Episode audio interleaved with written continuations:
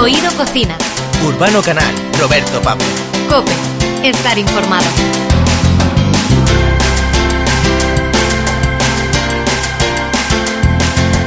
Bienvenidos a Oído Cocina. Hoy vamos a hablar con dos chefs muy importantes y de éxito. Paco Pérez, con 3 soles Repsol, desde Llançà.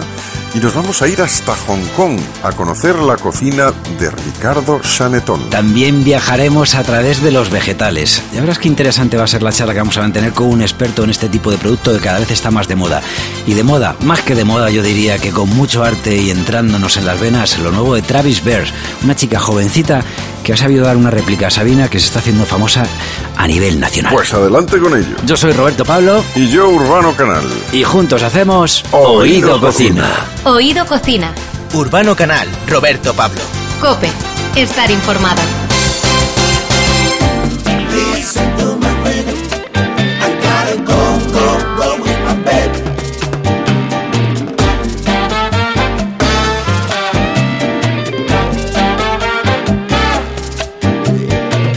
Vivimos ya algo más de una década de auge de la cocina latina en todo el mundo. Cada vez nos sorprenden más chefs llegados de Perú, de México, de Chile, Argentina o de Venezuela. La mezcla de técnicas ancestrales y heredadas de los viejos mundos le confiere una complejidad única y capaz de conquistar cualquier paladar en el otro lado del planeta. Son también años de investigación y de reivindicación de los productos de la tierra, lo que lleva a que cada vez veamos más chefs latinoamericanos en las listas de los mejores restaurantes. Bueno, nuestro próximo invitado tiene la satisfacción de haber podido sacar adelante con éxito un proyecto en plena pandemia. Salir adelante en un medio adverso y saber adaptarse son algunas de sus virtudes. Por eso, acaba de ser el primer restaurante latinoamericano en entrar en la lista de los 50 mejores restaurantes de Asia. Saludamos al chef venezolano Ricardo Sanetón, del restaurante Mono en Hong Kong. Ricardo, bienvenido. Hola, ¿qué tal? Muchísimas gracias por tenerme en el programa y bueno, así es, aquí estamos en Hong Kong y fuimos elegidos hace muy poco entre los 50 mejores restaurantes de Asia y bueno, un orgullo representar nuestro continente latinoamericano en una parte tan lejos, ¿no? Sí, sin duda. ¿Por qué la decisión de abrir un restaurante en Hong Kong, concretamente? ¿Qué te lleva hasta allí, Ricardo? El viaje a Hong Kong me llega, bueno, una oportunidad de trabajo en un gran hotel en el 2016, la cual tomé. El hotel me trajo a Hong Kong para ser su head chef de cocina de un restaurante francés. Bueno, todo esto sabiendo que venía de Francia, trabajando después de 7 años en Mirazur. Uh-huh. Y bueno, una vez que llego a Hong Kong, trabajamos con este restaurante durante 4 años. Y luego, bueno, tuve una oportunidad de que conocí a una persona que quería asociarse y pudimos abrir un restaurante que sea un poco diferente a lo que ya hay en el mercado, ¿no? Entonces, bueno, podemos decir que llegué gracias al hotel a Hong Kong y bueno, se dio la oportunidad, el destino me puso acá y me dio la oportunidad para abrir este restaurante acá. Bueno, decirte, Ricardo, lo primero que mi madre se sentiría muy muy contenta si a mí me hubieran elegido el 50 mejor de algo, porque siempre he sido de los 50 peores, ¿sabes? Entonces ahí que eso tiene mucho... Oye, ¿cómo es el público asiático? ¿Son comensales exigentes? Sí, mira, hay mucha gente que cree que hacer cocina en Asia, cocina... Es fácil, pero te digo que es muy difícil, es mucha la demanda, o sea, es mucha las expectativas de los clientes locales. Son personas que viajan mucho, son personas que conocen de lo que uno está hablando y que saben lo que quieren, ¿no? Entonces sí, son muy exigentes en un punto de vista bueno, ¿no? Por supuesto, es una buena exigencia, lo que hace que todo sea un poco más competitivo, ¿no? Y que entre restaurantes tratemos de hacerlo siempre lo mejor posible y ir rápido. También es una clientela que quiere todo rápido, ¿no? Que le gusta la novedad, la rapidez, lo efectivo, lo dinámico, ¿no? Y eso es algo que lo hace también muy complicado, ¿no? A la escena gastronómica, sobre todo de Hong Kong, ¿no? Estamos hablando de gente que viaja, bueno, cuando se podía viajar, por supuesto, pero viajaba mucho.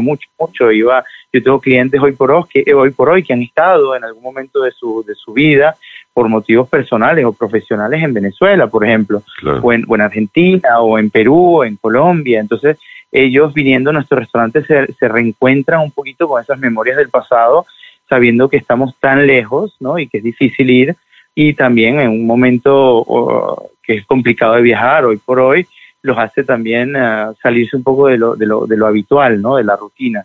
Entonces, sí es exigente, sí es un mercado muy, muy, muy competitivo, en un punto de vista muy bueno, ¿no? Porque hace que las cosas avancen muchísimo más lejos y más rápido.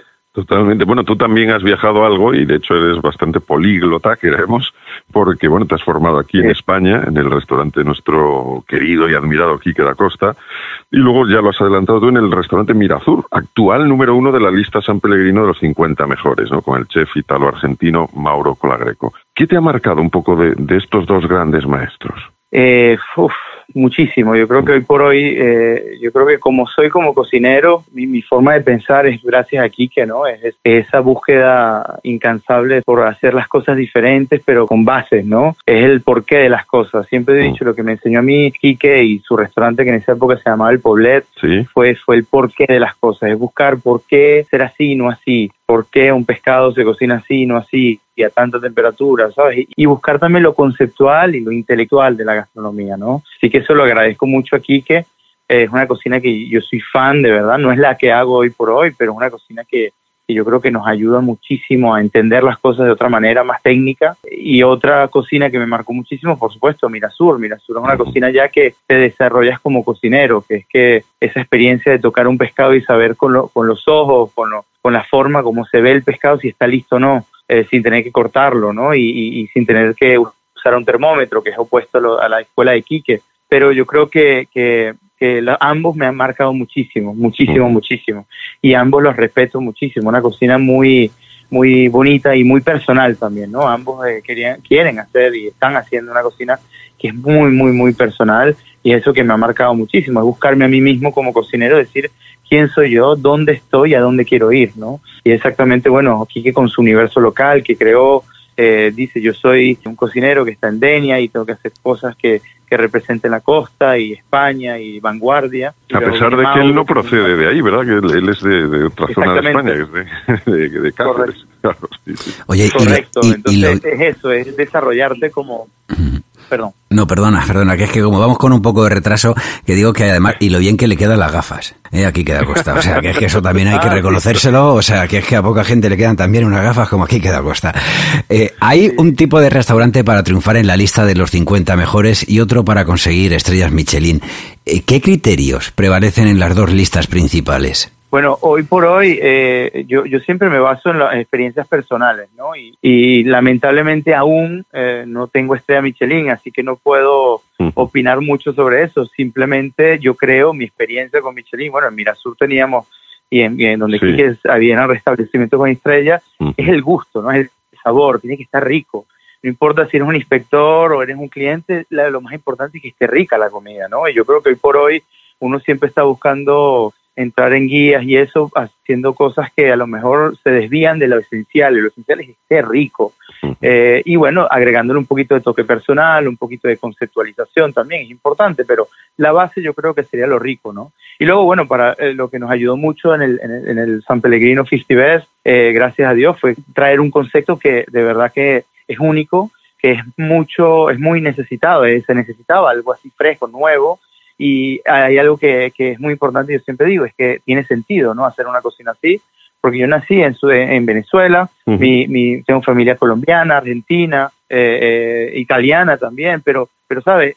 Tiene sentido lo que hago. Y además estuve formado en Francia, mi esposa es francesa, mi hijo es francés, entonces Francia está en mi vida muy arraigado, ¿no? Entonces, bueno, yo creo que es eso lo que me ayudó a mí y a mi equipo entrar en la lista de los 50 mejores. Es un concepto fresco, nuevo, que no existe y que además abre puertas a nuevas personas para que se animen también a poner en alto la gastronomía latinoamericana. Por supuesto, ya que has mencionado toda esa mezcla de influencias que tienes, que por supuesto que es lo que enriquece, entendemos, la cocina de Mono, de tu restaurante en Hong Kong, en el que tienes un salón para 30 comensales privilegiados, entiendo, ¿no?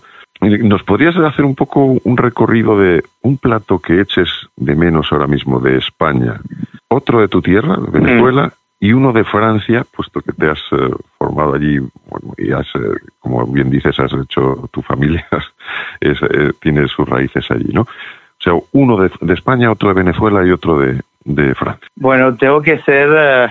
es difícil esa pregunta, sí. Pero de España, gracias a que viví en Denia y gracias a que mi familia española... de donde el restaurante Quique Dacosta, el Ricardo Bella, que es jefe de cocina, que me llevó a comer en todos lados, él me metió mucho en la cabeza lo que es la fideuá, ¿no? Y me enseñó mucho. Yo diría que la fideuá es un plato que a mí me encanta, ¿no? Con un buen alioli y además comerlo al borde del mar, eso sería fantástico. Un plato que tengo que mencionar, ¿no? Luego, otra cosa que lleva hacia el mar también, pero ya en Venezuela, sería una buena empanada de pescado, de un guiso de pescado, una empanada frita en la orilla de la playa en Venezuela. Es algo que me llama mucho la atención poderla reproducir, a lo mejor algún día aquí en este restaurante. Y el tercero en Francia, bueno, también me lleva al mar, a la costa mediterránea, sería, sin duda alguna, la bouillabaisse, ¿no? Una sopa que también la hay en España, que sería el suquet, o que también la hay en Italia, que sería el chupino, que es una sopa muy similar, ¿no? Sí. Pero una bouillabaisse rica, así, de pescado, con pescados de roca, con su toque de tomate, y eso son platos que me llenan mucho. Y fíjate, los tres tienen que ver con el mar, ¿no? Cerca del mar. Yo creo que serían los tres platos que tengo que agarrar así de más del recuerdo de cada país donde estuve, ¿no? Viví. Bueno, en Oído Cocina estamos hablando con Ricardo Sanetón del restaurante Mono en Hong Kong. Lo de Mono no sé si tiene que ver con el animal o tiene otro significado, otro sentido. Mira, mono es la palabra que todo el mundo usa en el mundo entero para referirse a algo singular, algo único, ¿no? Y yo creo que eso es lo que queríamos hacer en el mercado local y en Asia, es que somos únicos, somos los únicos que ¿no? hemos arriesgado. Qué mono también, es algo mono. Y después, bueno, cada país en el mundo tiene un significado para mono, ¿no? Sí, que lo hace más interesante, ¿no? Entonces, oye, Ricardo, mono es singular, pero no es monótono. Yo me quiero quedar, o sea, porque mira, hace tiempo, ¿no? Recuerdo mi cuñada que estuvo haciendo el Erasmus, estuvo en Londres, y ella cuando vino aquí, porque nos decía que le mandáramos productos, y bueno, ya sabemos que algunas veces no todo se puede mandar, pero bueno, porque quería hacer unas lentejas con morcilla, ¿no? Y decía, porque es que aquí la morcilla que te venden, que hoy en día la verdad es que está todo muy globalizado y es difícil no poder encontrar un producto, también dependiendo lo que puedas llegar a pagar, ¿no? Pero, por ejemplo, tú, que te has recorrido tanto mundo, ¿te es difícil encontrar, por ejemplo, el tipo de ingredientes para elaborar las recetas que podía haber en España, o que podía haber en Francia, o que podía haber en Venezuela, o en Colombia? ¿Te es difícil, por ejemplo, cuando llegas a una cultura que es tan diferente como es la cultura asiática, al fin y al cabo, en Hong Kong, o no? Teniendo buenos proveedores, esto es lo de menos. Sí, mira, Hong Kong somos muy afortunados los cocineros acá y también los particulares, ¿no? Porque se consiguen productos de todos lados del mundo. Siendo un país un territorio que no produce mucho, que tiene muy pocas farms, toda la importación está abierta, ¿no? Entonces se cocina de todos lados del mundo.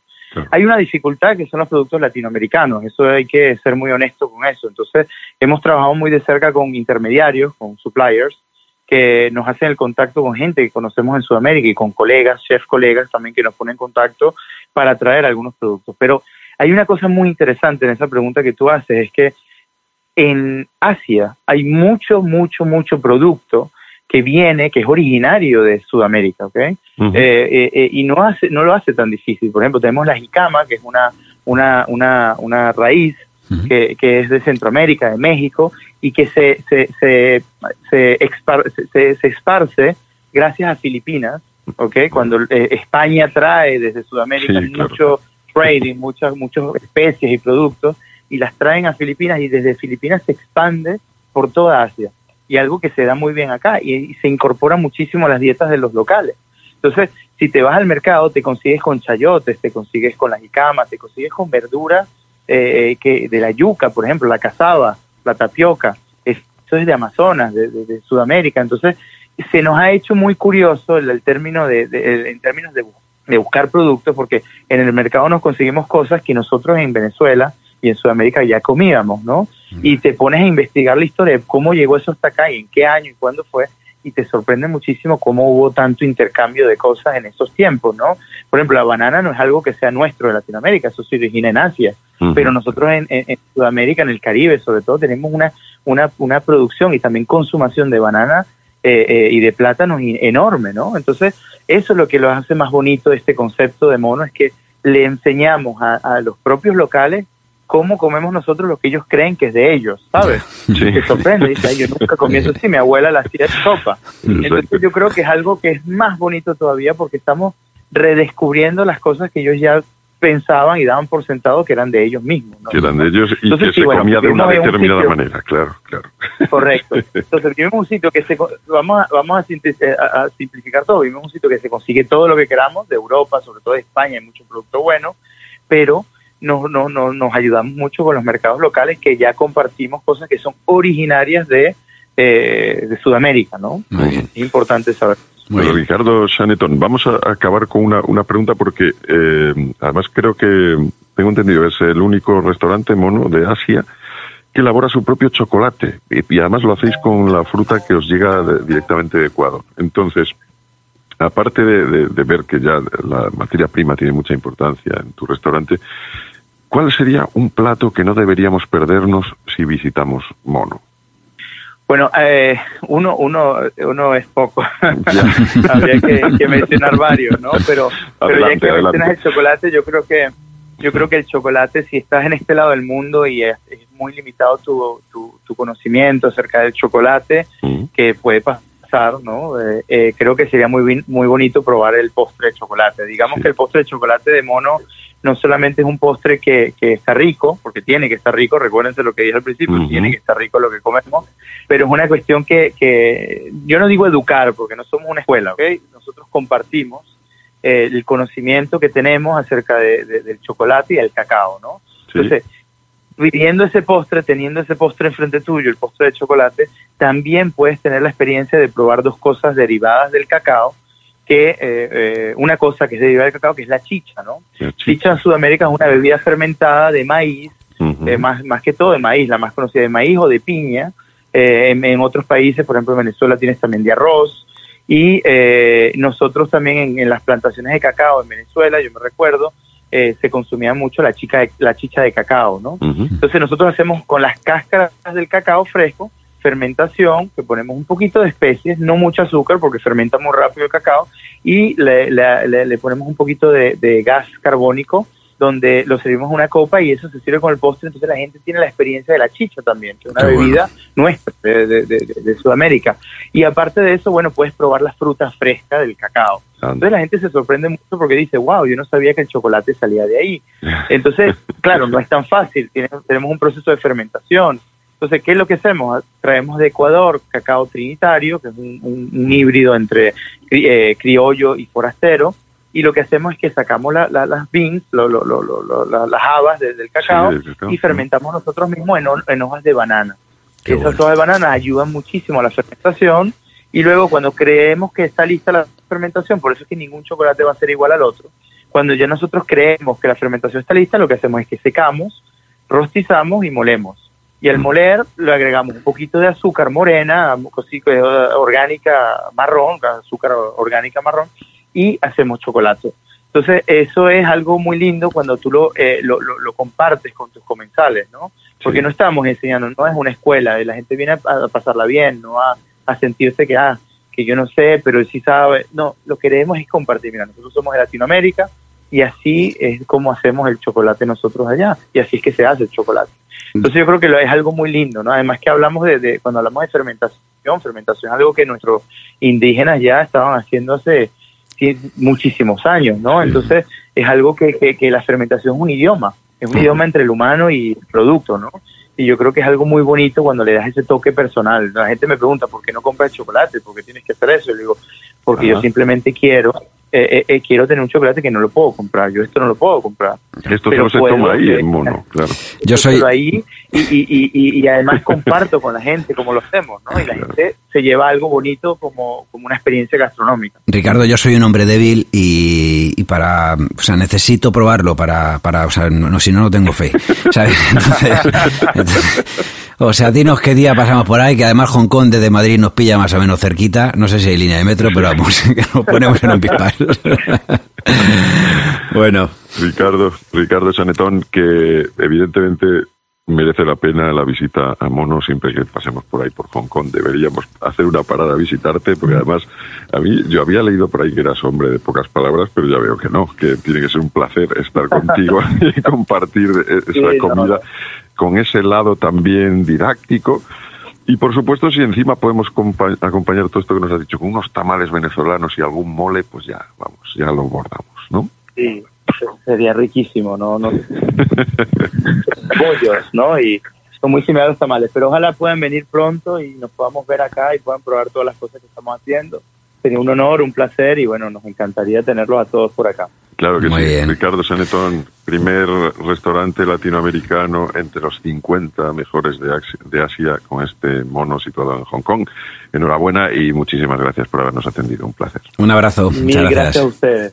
Gracias por tenerme. Un abrazo a todos. Un abrazo. Lo nuestro duro, lo que duran dos peces de hielo en un whisky on the rocks. No sé por qué fui la infeliz que mordía su anzuelo mientras le creí. De pronto me vi como el busto de un rey destronado, pisoteado en el suelo.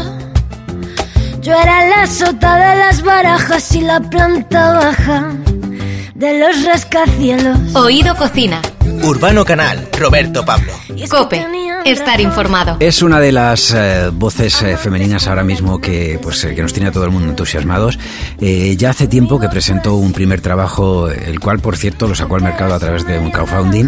Y este nuevo, tiene otro aroma, tiene otro aire. Y la verdad es que, bueno, hay que decir también de Travis Verge que con El Embarcadero, con la serie de Movistar, fue la que se encargó de hacer la cabecera con la canción Coyotes, y eso también le dio una cierta popularidad que ahora ha agrandado. Travis Verge, bienvenida a Oído Cocina. ¿Qué tal? ¿Cómo estáis? Urbano, ¿qué te parece aquí la amiga? Me parece fantástico. Es una cosa de excelente gusto y vamos a ver cómo es también el gusto de Travis Verge en la cocina. Oye, ¿qué es lo que más te gusta a ti comer? Ya que entramos en la cocina contigo. Qué pregunta más difícil. Pues no sé, me encanta comer, la verdad. Y no lo sé, yo creo que nuestra cocina es mi preferida. Y si me tuviera que dar con un plato, yo creo que tendería también a lo tradicional de las croquetas. Las croquetas, oye, son fantásticas. ¿Qué tal? ¿Sabes qué tal se comió Joaquín Sabina la versión del 19 días y 500 noches que Benjamín Prado te ofreció para darle la vuelta a la tortilla? Porque esto sí que ha sido darle la vuelta a la tortilla y nunca mejor dicho. Sí, pues nada, me han dicho que al menos no se lo indigestó. Pero dicen que le gustó. Él tiene mucho sentido del humor y además iba un poco, pues respaldada por Benjamín Prado, que sabía muy bien lo que hacía. Y entonces, pues al parecer se rió bastante. Hombre, Benjamín Prado yo creo que es un gran amigo de Sabina y conoce bien su sentido del humor. ¿Cómo ha sido eso, meterte en esos versos y cantarlos y dirigirlos al gran maestro, que entiendo que es para todo el mundo Joaquín Sabina? Pues ha sido una experiencia muy enriquecedora y cuando me llegó la propuesta, cuando conseguí creerme que me había llegado la propuesta y me llegó la canción, pues empecé a prepararla un poco como si fuese un papel para una película, ¿no? Porque la quería interpretar como desde la imagen que yo tendría de cómo sería ella, ¿no? Cómo sería una novia de Joaquín y cantarlo desde ahí. Entonces ha sido una experiencia que me ha enriquecido mucho interpretativamente hablando. Y que me siento muy afortunada de haber tenido la oportunidad de hacerlo. Qué bien. Oye, mira, Travis Verge, si ahora mismo imagínate que estamos Urbano y yo cogemos y decimos, queremos disfrutar de la Costa de los Mosquitos, que es tu nuevo trabajo, y lo queremos hacer en un sitio, en un restaurante. Llegamos, ¿qué haríamos primero? No, ahora está más complicado por todo esto de la COVID, del coronavirus, de la pandemia, pero tú normalmente cuando ibas a un bar eras más de estar en la barra, de sentarte en la mesita, de pedir unas raciones, una cañita, un vino, un refresco, ¿qué era lo tuyo? Pues a mí me gusta el vino bastante, aunque no soy para nada una entendida, pero también me encanta la cerveza y sobre todo siempre me busco un rinconcito que esté ahí un poco aislado. Me gusta encontrar rincones en los sitios que no estén demasiado transitados. Te quiero de una manera tan extraña que cuando lo cuento noto algo sumergido al fondo de mi pensamiento que baila conmigo hasta hacerme dormir. Y en sueños te veo como una herida abierta inmune del paso del tiempo. Estoy casi desnuda y temo que si me convenzo vaya a perseguirte buscando salir. El propio argumento quizá no sea tan tarde y aún pueda salvarte de la tempestad. Por ti a cucharadas me tomo los restos que puedan quedarte.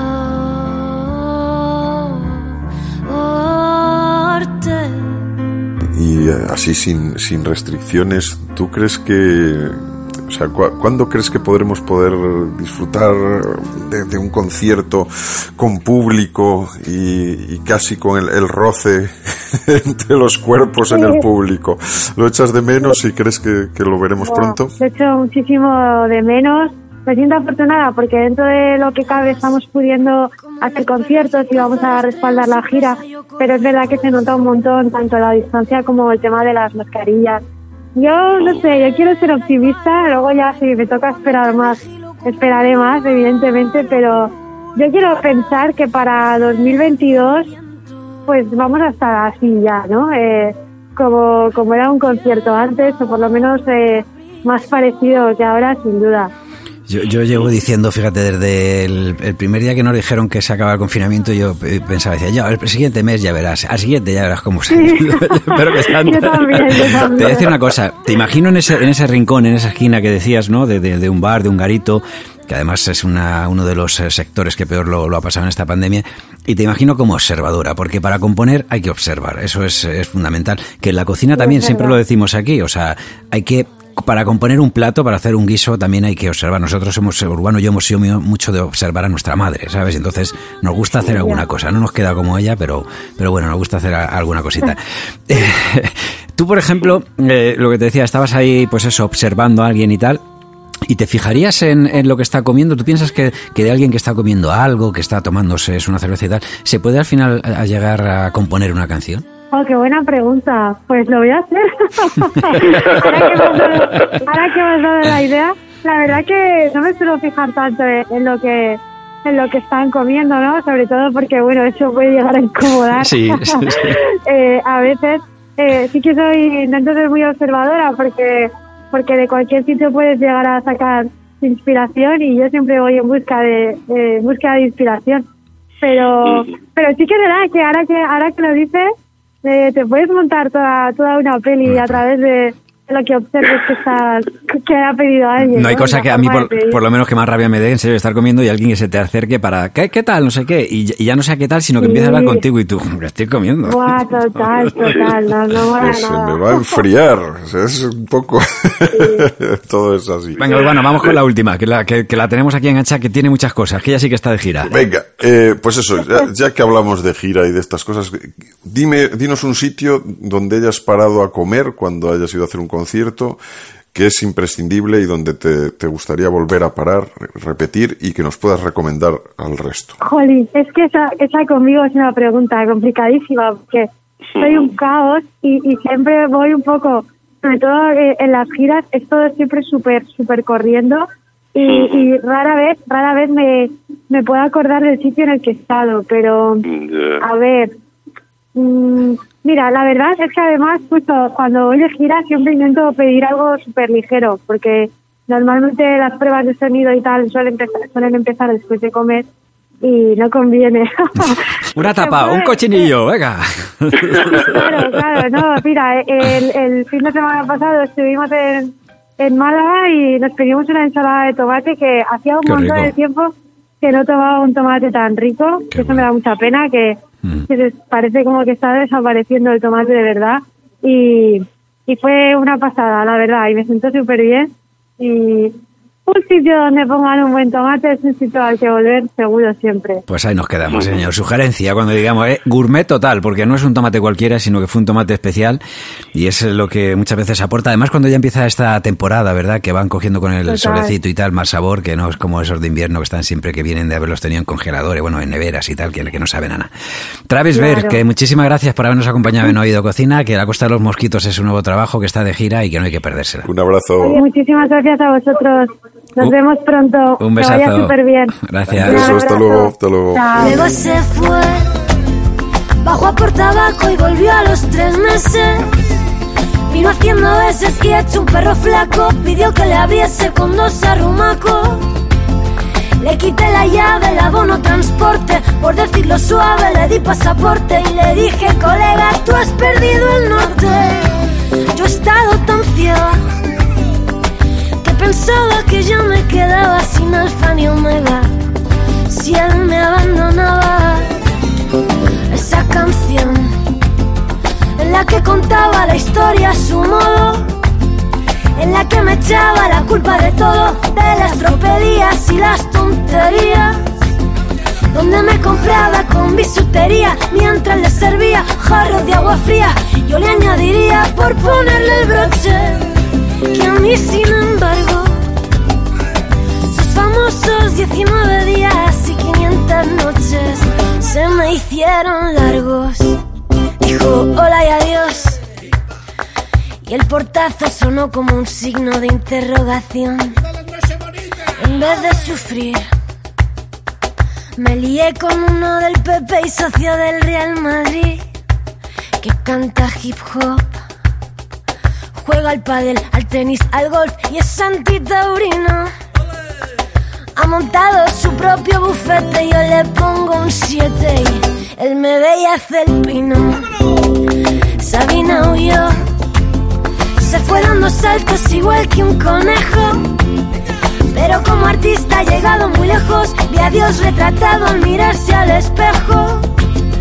Yo le vi en las ventas cantar nuestra historia, y como el caballo atado a una noria que va como un rayo tras la zanahoria.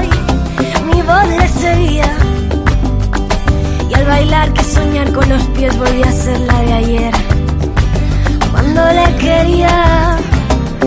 Esa canción en la que contaba la historia a su modo, en la que me echaba la culpa de todo, de las tropelías y las tonterías, donde me compraba con bisutería mientras le servía jarros de agua fría. Yo le añadiría, por ponerle el broche, que a mí, sin embargo, sus famosos 19 días y 500 noches se me hicieron largos. Oído Cocina. Urbano Canal, Roberto Pablo. COPE.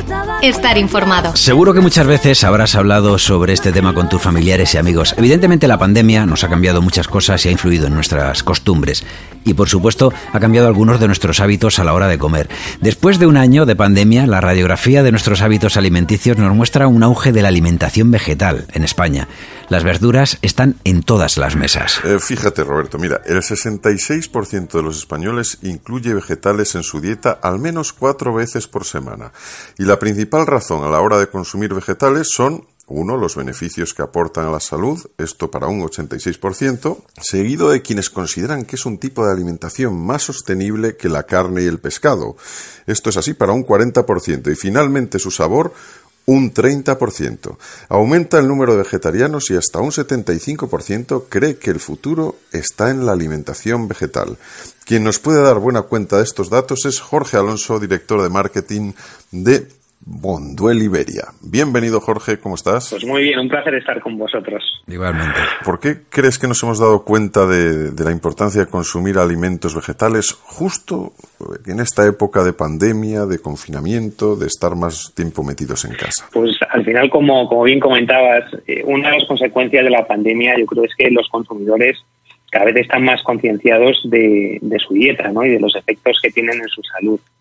Al final, desde nuestro grupo, desde Bonduelle, tenemos una misión que es inspirar hacia la transición de una alimentación vegetal con una gama de productos que dé respuesta a esta nueva realidad, ¿no?, contribuyendo al bienestar de las personas y sobre todo a la salud del planeta.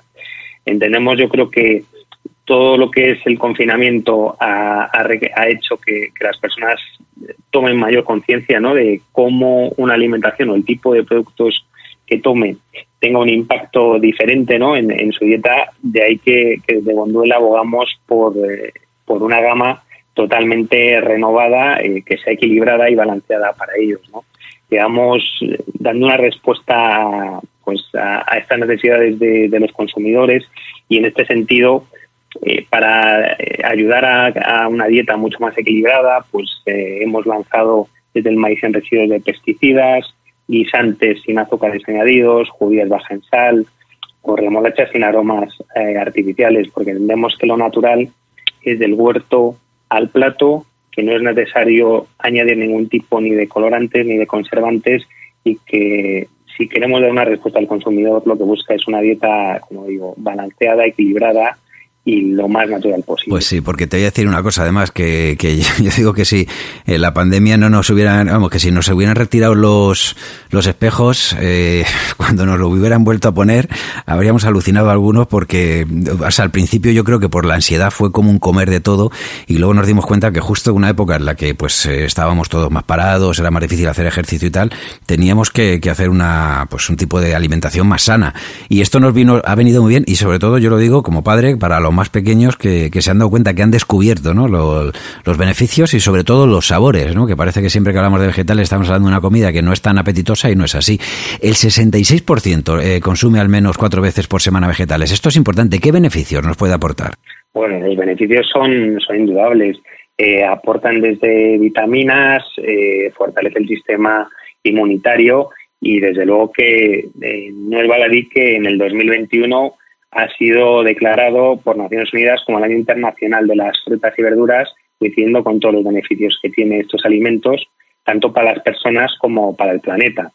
También hay un dato, yo creo que es muy interesante, al hilo de lo que comentabas, que yo creo que el 83% de las personas intenta, o se ha puesto como un reto, tener una alimentación lo más saludable posible, ¿no? Y casi 6 de cada 10 personas durante este confinamiento estaba abierto a probar nuevos sabores, ¿no?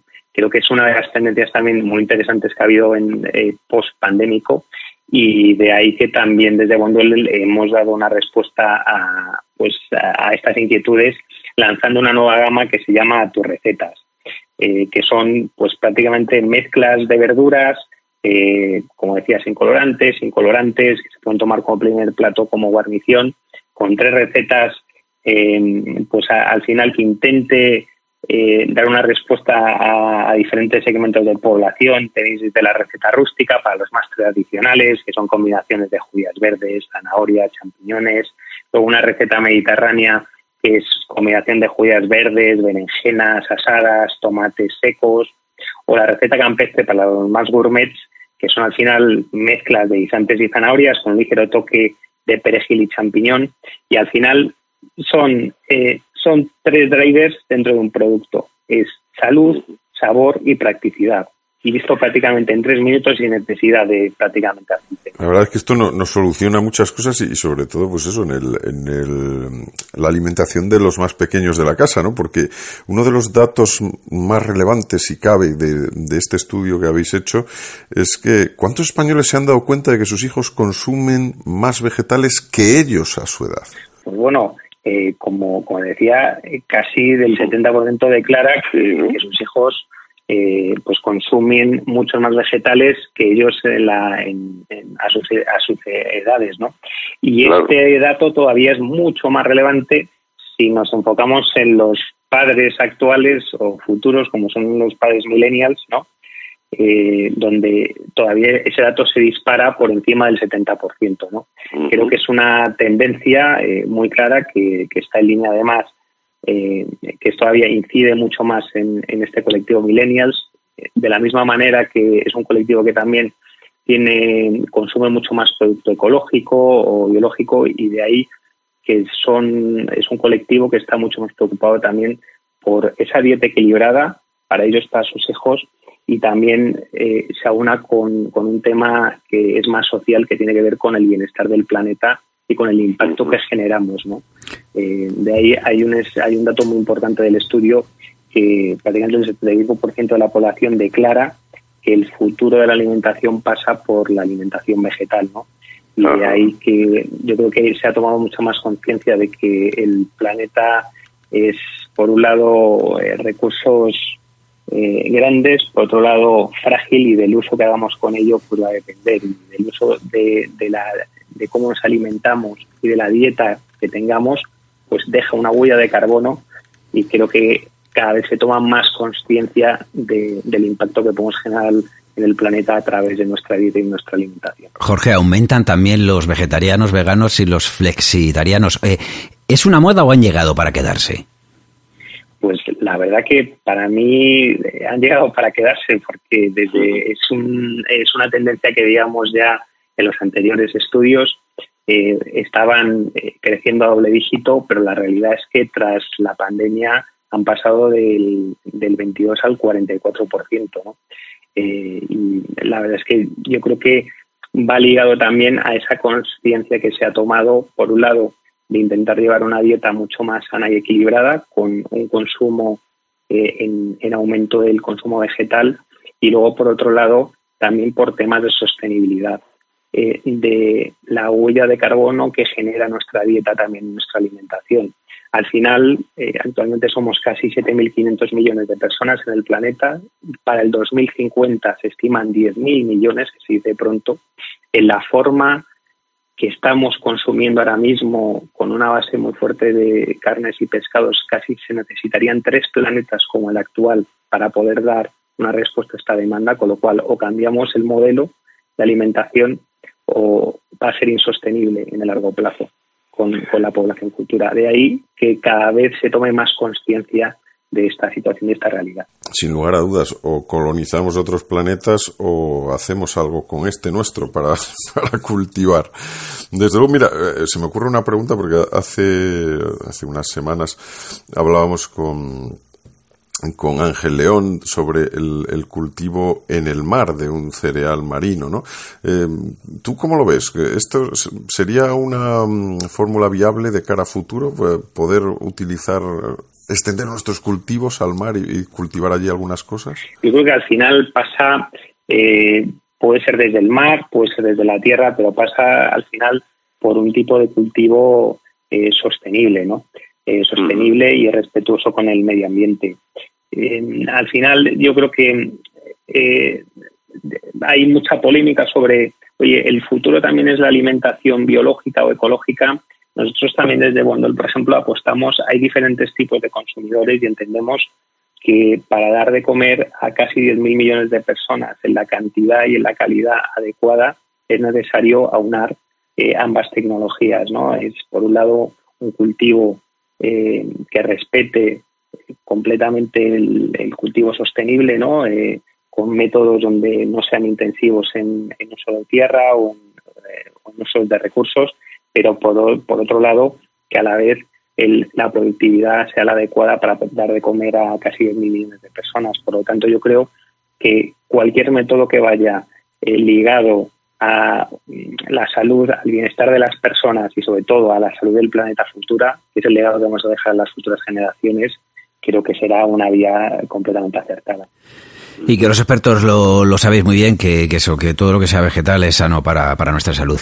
Jorge Alonso, director de marketing de Bonduelle Iberia, que muchísimas gracias por habernos atendido. Un abrazo. Un placer, un abrazo. Un abrazo.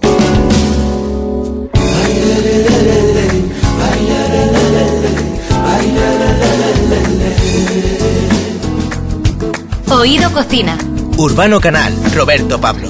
COPE. Estar informado. Quizá porque mi niñez sigue jugando en tu playa y escondido tras la caña duerme mi primer amor. Llevo tu luz y tu olor por donde quiera que vaya. La guía Repsol ha entregado sus nuevos y codiciados soles Repsol en medio de un año marcado por una tremenda crisis en el sector de la hostelería. Se ha tratado por todos los medios de poner en valor la labor de los cocineros y cocineras en su año más complicado de la historia reciente. 96 restaurantes han sido distinguidos por la guía, 82 estrenan con un sol, 11 con 2 soles y 3 privilegiados reciben el tercer sol, que son Alquimia de Jordi Vilá, El Asador El Cano de Getaria, del chef Aitor Arregui, y el restaurante Miramar de Llançà en Girona. Cocina marinera clásica con el Mediterráneo enfrente y la tramontana soplando el fuego. Son las señas de la identidad de la cocina que defiende desde hace décadas. Se casó en 1984 con Montse Serra. Han transformado juntos un pequeño hostal con restaurante a pie de playa en uno de los lugares de peregrinación para todos los amantes del buen comer que buscan Llançà en el mapa para acudir a disfrutar de la cocina del restaurante Miramar. Paco Pérez es su chef. Paco Pérez, bienvenido a Oído Cocina, muy buenas. Hola, buenos días a todos, un saludo. Bueno, Miramar no es el único restaurante que diriges, pero sí es el comienzo de todo. Entonces, ¿qué supone para ti este reconocimiento del tercer sol que recibes ahora? Bueno, al final es un reconocimiento, como tú bien dices, al lugar, a las personas que están y que han hecho este día a día en un restaurante desde el año 39, entonces es un reconocimiento bonito, siempre los reconocimientos son bonitos y sobre todo, como voy a decir, para la familia, para el equipo, ¿no? que son bienvenidos, muy, muy contentos. Si todo premio es bienvenido, me imagino que para este año tan difícil que sigan llegando esos reconocimientos al trabajo bien hecho, aún tiene que, no sé, que hinchar un poco más el pecho, ¿no? Bueno, como bien sabemos, tenemos un año complejo, difícil, no a nivel nacional, ¿no? O a nivel mundial. Sí, pues es bonito pues que hagan esfuerzos para hacer estos reconocimientos a la restauración, porque pues nos hace estar ahí, estar latentes y son reconfortables en momentos tan difíciles como estos. Claro. ¿Cómo ve Paco Pérez el futuro cercano después de este año largo, que bueno, ya más de un año que llevamos de crisis por la pandemia y en el cual pues la hostelería ha sufrido un duro golpe? Bueno, yo creo que todos sabemos que esto llegará un día pues que se acabará, ¿no? Y que seguimos un poco con la incertidumbre, que todo pasa por vacunar, está claro.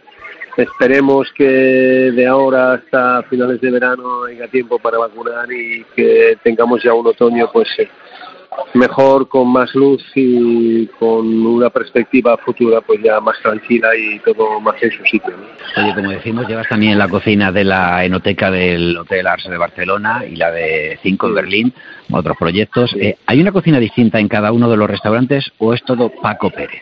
No, evidentemente es como somos nosotros, ¿no? Los espacios sí que intentamos siempre pues acoplarnos a donde estamos, al estilo de vida de la ciudad, al estilo de vida de su cultura. Pero, por ejemplo, Barcelona, pues estamos hablando de un restaurante que llevamos 14 años y en el cual se identifica por nuestra forma de hacer y de ser, ¿no? Es un restaurante pues que hacemos cocina mediterránea, de proximidad, ¿no? Siempre sin dejar de lado un poco la vanguardia. Y en Berlín pues nos hemos ido adaptando, llevamos 8 años y nos hemos ido adaptando a su terroir también, ¿no? Hemos ido conociendo su cultura, su cocina, sus productos y adaptamos esto un poquito a nuestra forma de cocinar. Ya que hablas de terroir y aprovechando que estás ahí en un ambiente animado que escuchamos un poquito de fondo, pero estás en un entorno en el que parece que la revolución gastronómica que sacudió a España tuvo un origen un poco ahí con esa zona de la Costa Brava, con la tramontana soplando. ¿Qué tiene ese aire que parece que insufla esas ideas revolucionarias en la gastronomía? Porque tú estuviste en el Bulli, ¿no? ¿Qué ambiente se respiraba allí? ¿Cómo recuerdas aquella época? Bueno, a ver, tenemos que pensar que yo creo que debe ser la tramontana todo esto, ¿no? Sí que estamos en una zona pues que nosotros llamamos la Mar d'Amunt, ¿no? Sí. Donde evidentemente es un sitio muy agreste, muy salvaje, insóspito, inclusive ahora, ¿no? Te diré que en invierno y no hay nada, ¿no? Uh-huh. Pero sí que hay una luz mágica, entonces yo creo que eso tiene mucho que ver.